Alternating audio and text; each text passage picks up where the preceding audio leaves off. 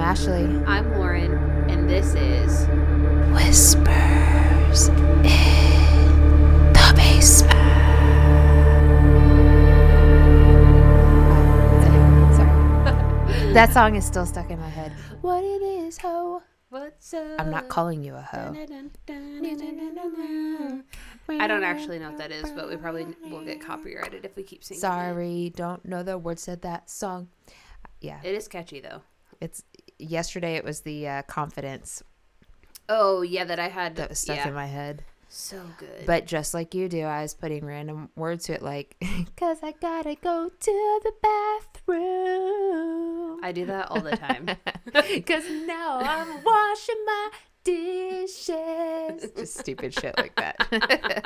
No, I do that too. I wonder if that's like actually common or if people don't do that. I mean, I see a lot of it on my Instagram reels and on TikTok, so it makes me feel not as dumb. I also see a lot of people that talk to their plants and pets. Which I also do. Same. Yeah. So I honestly feel like if you probably don't make up words to songs or talk to your pets or plants, you're not normal. Or sing into your broom while you're cleaning. Do you do that? Yes. I'll pretend that I have a concert all the time. Absolutely. At my house. Like Taylor Swift style. Like lots of people. Yeah. And they're all watching you. Yes. And you're like, I'm the coolest. And I have like the cool like bedazzled outfit on. I mean, I guess. I don't think I could ever pull off bedazzled, but. I never really think about my outfit to that.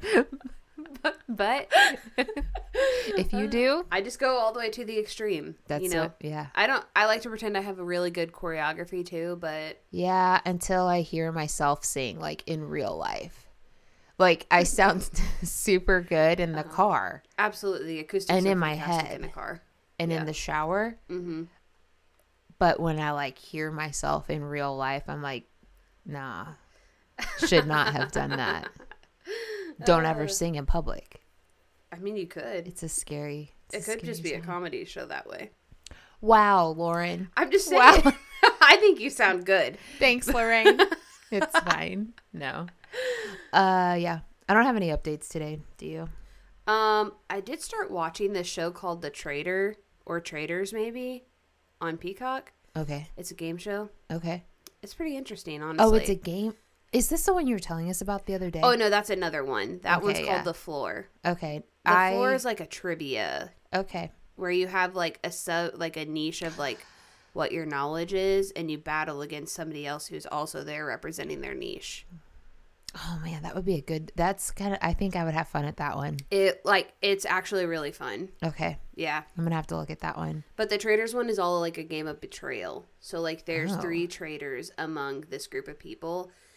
And so at the end of every night, the traitors vote to kill off one person. But then they also, during each episode, have like a round table where they, try to vote somebody out and they're trying to vote out a traitor, but then do you remember that game we played at work, the chameleon game? Yes, it's kind of like that. It was a lot of fun. It was so fun. It was a lot of fun. I started, well, and I think you did too, VPR, the new season of VPR. So good. I was kind of sad that the first episode was really like meh. It was kind of like an introductory, but maybe it'll get spicier. I feel like it will, especially because Tom came back right at the end. Yeah, I think I was pretty spiced out after Real Housewives of SLC. that was like drama. That was like the hottest tea of all tea. It really was. Also, you got to watch Wonka. I do. Is it's available to stream on anything? Yeah, I bought it. Oh, okay. I'll let you watch it. Okay, yeah. Because you have to give me that Amazon login. Willy Wonka's my favorite movie in the whole entire world. The OG is so good. The OG is my favorite. Mm-hmm. It's Memphis's favorite, and he loves the new Wonka. It's really cute. With and of the course, musical part, I bawled at the end. Oh, fucking bawled like a baby. You know what I've been catching myself crying or like almost crying about? I'll be watching true crime. And sometimes I will, like, catch myself just, like, starting to, like, want to cry about some of these stories. I used to not be like that.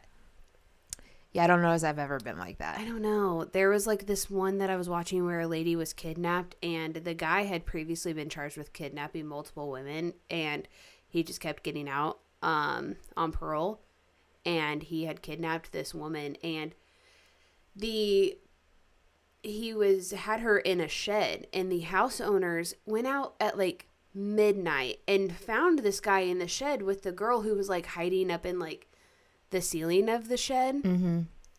They waited till 8 a.m. the next morning to call the cops. So this woman knows that somebody saw that she was in there with this guy, and he made them wait 8 hours. Is that what made you cry?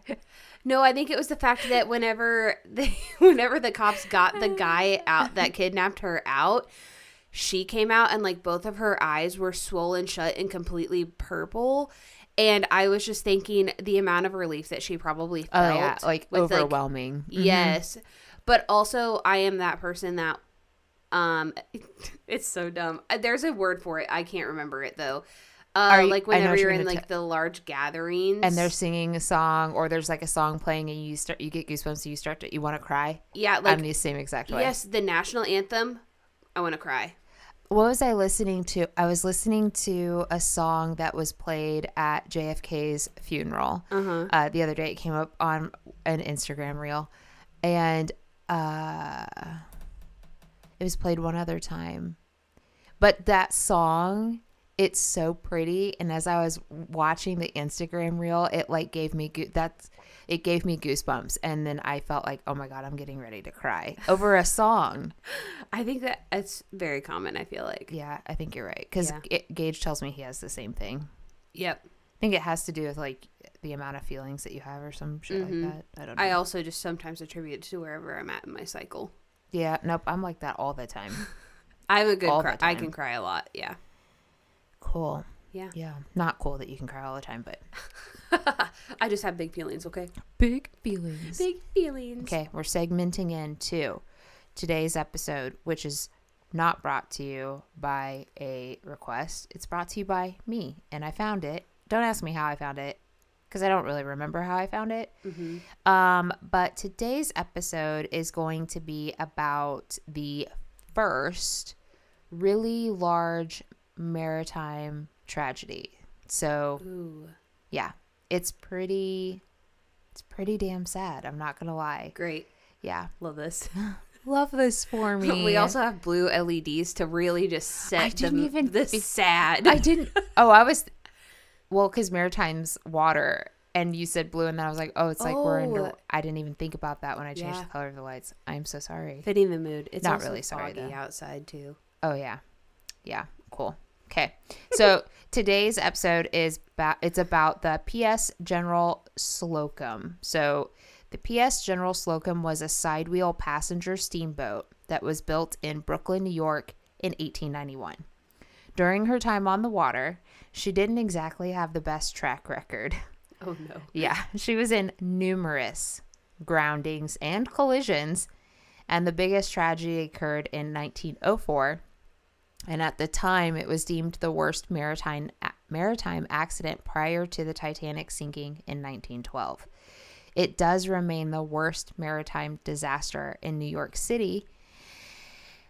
Big breath, sorry. And the second worst in the United States waterways. So the General Slocum, it was built by a boat builder, Divine Burtis Jr., for the John E. Hoffmeyer and Sons Company. On February 15th, 1891. That's when he was awarded the contract to do it. Okay. She was quite the beauty. She was constructed out of white oak and yellow pine, and her keel measured 235 feet long with a hull of 37.5 feet wide. She had 3 decks, so the main, the promenade, and the hurricane deck. She had 3 watertight compartments, and she was equipped with 250 electric lights. Wow. So that's pretty big for back in the day. The boat consisted of cabins, storeroom, and machinery spaces that were located beneath the main deck. The General was powered by a single-cylinder, surface-condensing vertical beam steam engine, in which the steam was supplied to by 2 boilers. Since she's a sidewheel boat, you know what that is, right? Picture like old school riverboat. Yes. Okay. That's what a side wheel is. Okay. She also had a classic wheel, which had 26 paddles. It was 31 feet in diameter. Her max speed could reach approximately 16 knots, and she held a crew of 22, including the captain and two pilots. So with the crew, she could hold a max capacity of 2,500 passengers. So she could hold quite a bit. Yeah, I was going to say that's a lot. The structure of the boat held the crew quarters.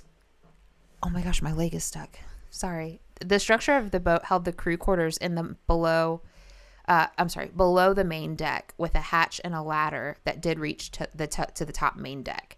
It housed a storeroom and a lamp room below the main deck, along with a forward cabin that was used for storage for things such as oil barrels that were used to refuel the ship's lamps. So all of this is below the main deck. In the room that all of the oil stuff was, in the lamp room, oil from these lamps, it was common that it was spilled on the floor. Don't know why they couldn't get their shit together, but that room always had oil on the floor.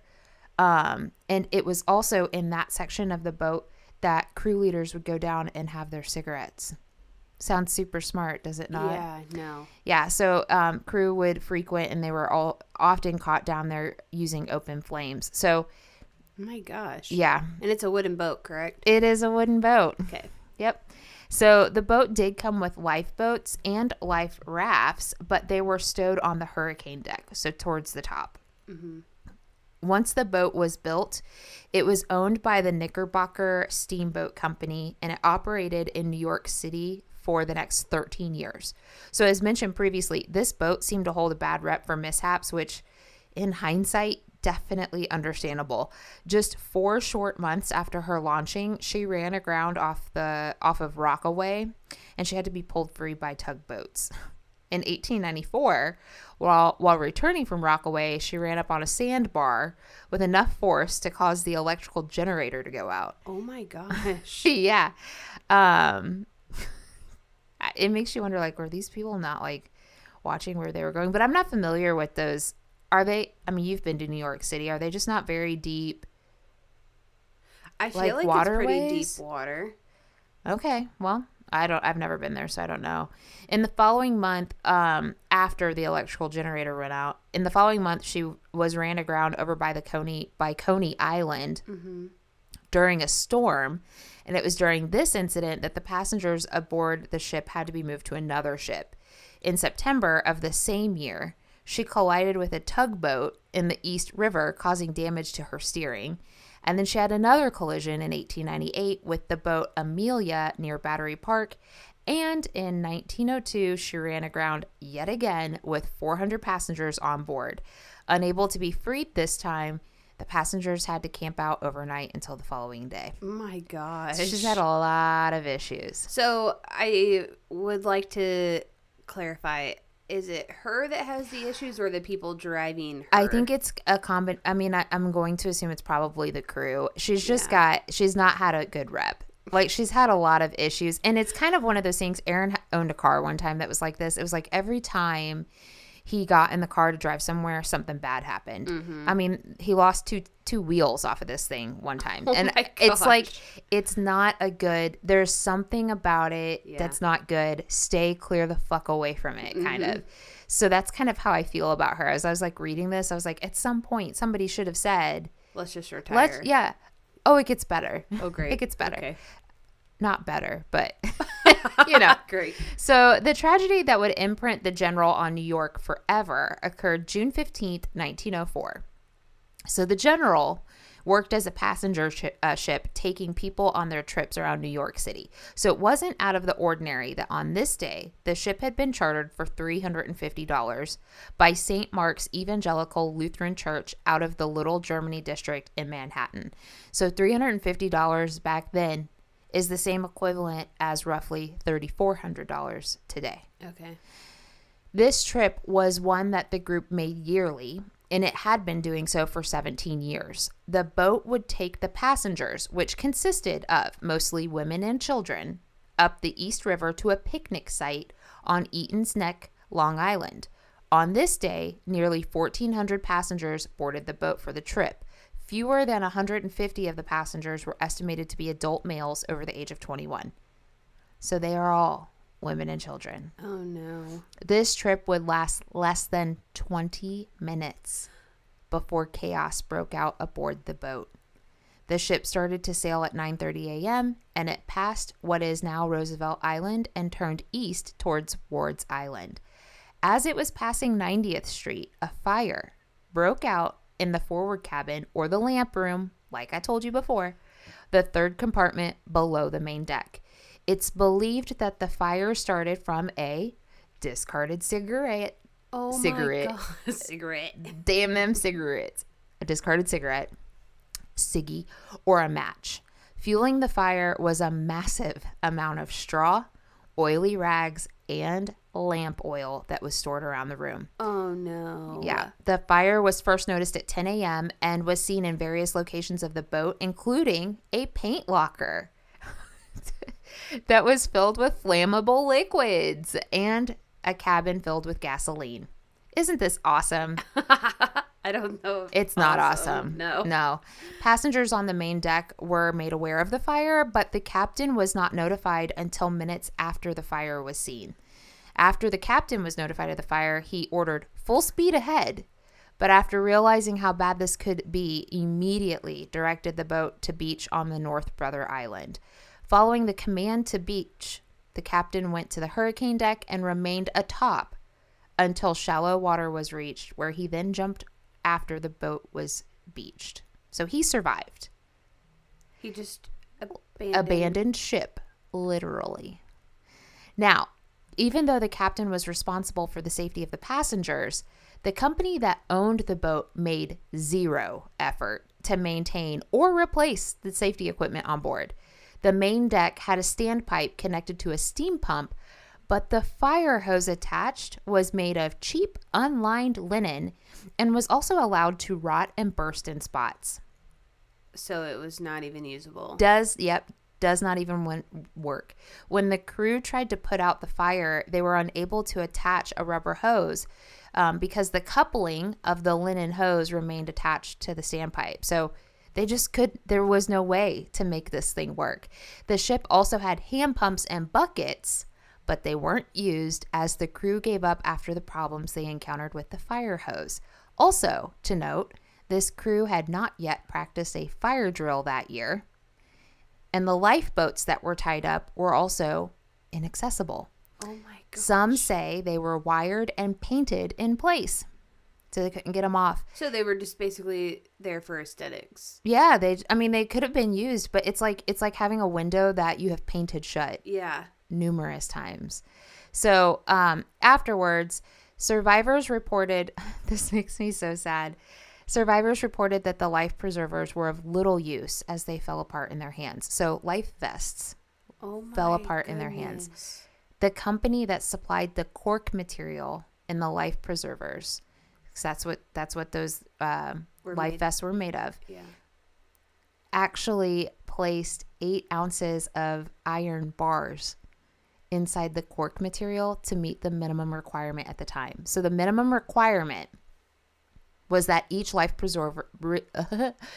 life preserver held 6 pounds of good cork. Many were filled with cheap granulated cork and then brought up to weight requirements by using the iron weights. So let's think about this, Lauren. If you put a life vest on in hopes of floating and it's got iron in it, what are you going to do? You're going to sink. Abso-fucking-lutely. Especially like on a kid. Oh, yeah. This was not discovered until after the incident. As you can imagine, which this is awful to think about, mothers were standing on the top decks with their children, frantically putting these life jackets on them and then tossing them overboard so they'd be safe. Oh, my God. And they were just sinking. That is... Is that not so sad? That's actually terrifying. I know. It makes me want to cry. But anyway. That's so sad. Yeah, it's awful. Also, the canvas material on the outside of the vest was rotted with age and it was splitting at the seams. So they were just taking on water. Oh, my gosh. These preservers had been on board the ship and hung above the deck for 13 years out in the weather. the manufacturer of those vests. They were indicted, but they were never convicted. Wow. Yeah. So prior to the captain, yeah, we'll call him captain. Prior to the captain jumping ship, literally, he commanded that the boat was steered into the headwinds. So that was done in hopes to kind of fan the flames and help, slow the spread of the fire. At least also to avoid riverside buildings that they're passing and oil tanks. But remember, we've also got flammable paint on board. So the fire is beginning to just basically swallow up the boat. And these passengers have nowhere to go. Passengers are jumping overboard, some with the life vests that are then just sinking, and then some of them without the life vests. And we also have to remember how women dressed in 1904. They dressed with lots of layers. Yeah. And you're jumping into water. That's just way. So you are being pulled, dragged underneath the water and drowning because you've got so many heavy clothes on. Yeah.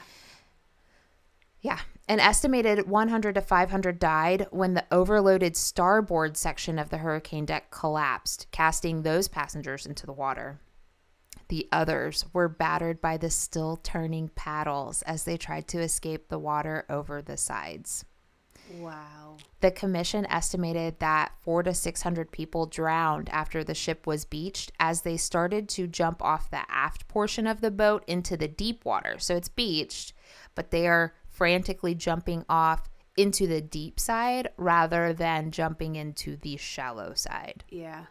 The General finally beached on the North Brother Island and remained there for approximately 90 minutes before it broke free again, drifting out and then finally sinking.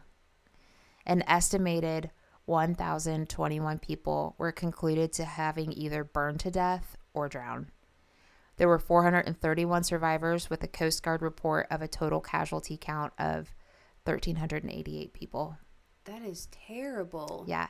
The aftermath of this resulted in 8 people being indicted by a federal grand jury, the captain, 2 inspectors, the president, secretary, treasurer, and commodore of the Knickerbocker Steamship Company.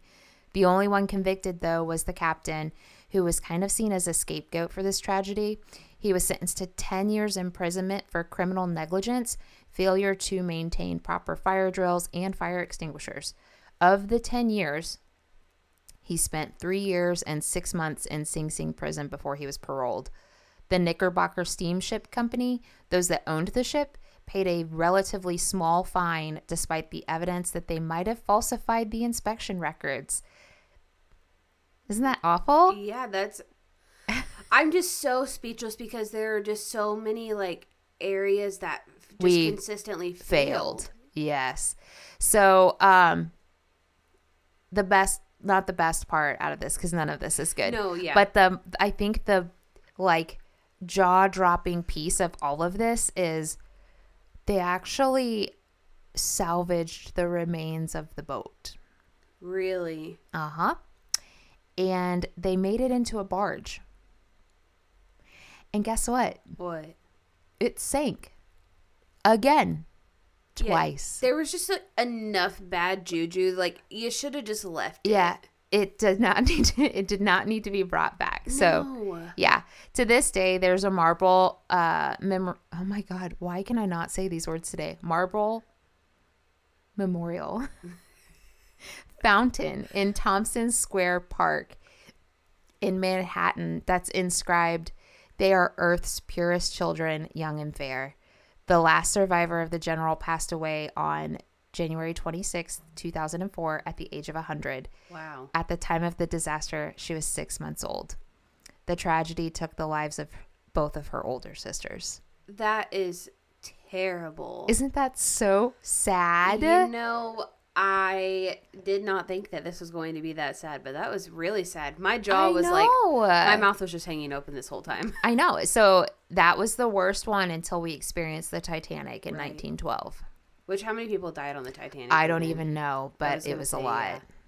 It was a lot. I feel like would know, but I would not know that. Which is kind of interesting because didn't we talk about the Titanic in our last podcast? Yes, we did. About going. And we talked about the... submarine explosion. Yeah, we did talk about the submarine explosion. We did. Yeah, so that's the story of the P.S. General Slocum. Oh on board were mostly German immigrants that had come over, and they talked a lot about like what happened to their community, because that's a good chunk of their community that absolutely passed, and they talked about what happened afterwards, and it was just, I just cannot, as a mother, I cannot imagine standing, first off, freaking out over something like that, standing on a boat, and your first initial is, I'm gonna save my kids, right? Yeah, absolutely. And you're just shoving them in these life vests, and you're looking at them and tell, because they're freaking out too, and telling them like, it's gonna be okay, we're gonna be okay, and you throw them overboard thinking that they're going to float, and they literally just sink. Also, at the turn of the century, I don't think a lot of people knew how to swim. It wasn't like, you paid for swimming lessons when your kid was age 6. Like, they just didn't know how to swim. I don't know anything about the waterways there, but, I think about if you're on the Missouri or the Mississippi River. Yeah, it's not just calm water. No, it's not like you're falling into a pool. Like, I don't even remember the amount of force. I would have to find it, but there was something that I watched or read one time that compared the amount of force behind the Missouri River to equaling so many tornadoes, because you get those twisters in there. Yeah, those whatever the pools or whatever. Yeah. Where you get sucked in. So I just cannot I cannot even imagine being a mom and being like, I'm going to save you, and then having to stand there and watch them drown. That kind of reminds me of, whenever we were doing the Afghanistan pullout and you were watching all of those moms, like, throwing their kids over to the soldiers. Yeah. And some of them just weren't making it. Yeah. Yeah. I just cannot. I can't imagine just, that, like, you created this life and that is your, like, you do everything baby. Do everything you can to protect it. Like, you're putting yourself last, and you're, I just... Ugh. It was awful to read. I don't even know if I would have wanted to survive that if I watched my kid drown. No, I probably would have, with all of my big-ass thick wool clothing, like, off the side of the boat. Yeah, yeeted it right off. Yeah, so if you look it up today, you can actually see pictures where, because a lot of these people were never even recovered, but you can see where some of their bodies washed up on the North Brother shore, and they're literally just like laying out there on the shore. It's awful. That is so terrible. Awful. I don't remember. Like I said, I don't remember what took me down that rabbit hole. I think I was interested in, I think what started it was Typhoid Mary. Okay. I don't know what that is. You don't know who Typhoid Mary is? Mm-mm. She had typhoid. And typhoid's very contagious, and so she was like actually cast out of New York City, and she was she lived on an island until she died. No way. Yeah, and so I was like, oh, there's a lot of like random abandoned islands over by New York, and so I was like researching them, and this came up, and I was like, I had no clue about any of this. No, I don't think I've ever heard of this. Wow. No. Yeah. That just goes to show, there's always something new that you can learn. Oh, yeah. Yeah. And there's always stuff that we'll never hear about. That's right. Yeah. That's right. Speaking of not hearing about, since we're done with my episode, have you seen you brought this up as I think it was on your TikTok news, the Kansas City guy that found his friends dead. He is actually on the news now. It was on the news yesterday. Oh, yeah. Mm-hmm. The toxicology reports came back. What were they? Drugs, cocaine, and fentanyl. Oh, no. Yeah. And the friend checked himself. The friend that survived checked himself into rehab last week. I'm still really confused by how this happened. A lot.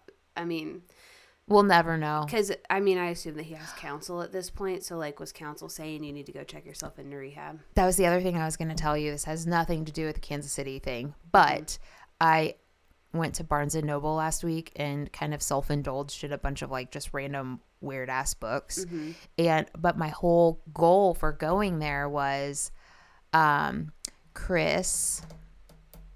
What is his last name? I was going to say Kringle. Nope. That's all that came to my mind. What the fuck is his name? Killed his wife and his kids. Cece. Watts. Chris Watts has wrote a book. No way. And I wanted to read it because in this book, I think I saw this on TikTok. He has been talking to, it was either like his lawyer or somebody that he's been in constant contact with while he's in prison. And he talks about how he sees Cece. He said he wakes up at night and he sees her playing with things on like his side table, and that he has had dream after dream about having conversations with his wife. So the whole thing is paranormal activity supposedly, and it's in that book that he wrote. And so I was like, I'm gonna go find that book and I'm gonna read it because also I want to read it. Yeah, and I watched that 10 to life channel that I watch on YouTube. She did a whole breakdown about his mistress because his mistress. Oh, was never convicted, but and didn't know and all this. Yeah, but there's all kinds of evidence that she actually knew and was searching Shanann's name and stuff like that. And I was just it's kind of crazy to me because not that I think that she helped kill the girls or anything, but she definitely was a part of it. And she's just not freaking clear. She either knew about it. I feel like she had to have some sort of gut feeling that something was going to happen. Well, no, because so even in this video that I watched, I think it was a couple days after Shanann and the girls, were missing. Uh-huh. This girl left a voicemail, and she was giggling whenever you're in high school and you're oh my God, hi, embarrassed and excited and nervous to talk to your crush. That's exactly how she sounded. And I'm this man's wife and children are national news. Yeah, also. And they're yes, and you know that. You have to know that. And you are calling him with butterflies in your stomach, and you're just so excited and obsessed and in love with him. Yep. So miss me with that. Yeah. I don't know. I just can't with Chris Watts. I'm honestly surprised. I am surprised that he has survived in prison as long as he has, honestly. Agreed. Yeah. Yeah, I don't know. I'm going to get that book, though, and I'm going to read it. I feel like you should do not even a podcast episode, but just talk about it, if you didn't want to feel like you're doing it. Like a book review? Yeah. Yeah. Yeah. Yeah. I thought there was something else I was going to tell you about that, and I really don't remember now. That is wild. Yeah. I wonder if him seeing Cece or having conversations with his wife is comforting or haunting to him. Yeah. I hope it's the latter. I would be 100% haunted by that. Because they were also saying something about how sometimes he notices things moving around on his side table, which is where Cece appears. Yeah. He sees her. I would think that it would be haunting. Mm. And I wonder, whenever he sees his wife, is she pregnant whenever he sees her or not? I don't know. Because she was pregnant when she was murdered. Yeah, I don't know. That's tragic, honestly. Agreed. Okay. I'm done. Okay. That's all. That's all I got today, folks. What if we just didn't even do anything else? We were just okay, see you, bye. Yep, bye. Get the fuck out of here. Yeah. Get out of here with that shit. Okay, so that wraps up today's episode. You can find us on Spotify, YouTube, Amazon Music, Patreon. Yeah, that's it. Yeah, that's where we're at. That's all. Don't forget to subscribe, leave a 5-star review, give us a thumbs up on YouTube, and hit that notification bell so you can get an alert every time an episode drops. Also, I almost said always. Also, leave a comment on Spotify. So that I can read comments from you guys and not from fucking Lauren. Because that's the only person that comments on most of them. I'm just cheering us on. You are. And I appreciate that. But even if it's just the middle finger, leave something. We're begging you. Oh, also, we're still doing the sticker giveaway. Yeah, we are. Yeah. Share on your social media platform, whatever episode that you're listening to. Tag us. Follow us on the IG. Instagram. Just love us, guys. Please. We'll see you next week. We can't talk today.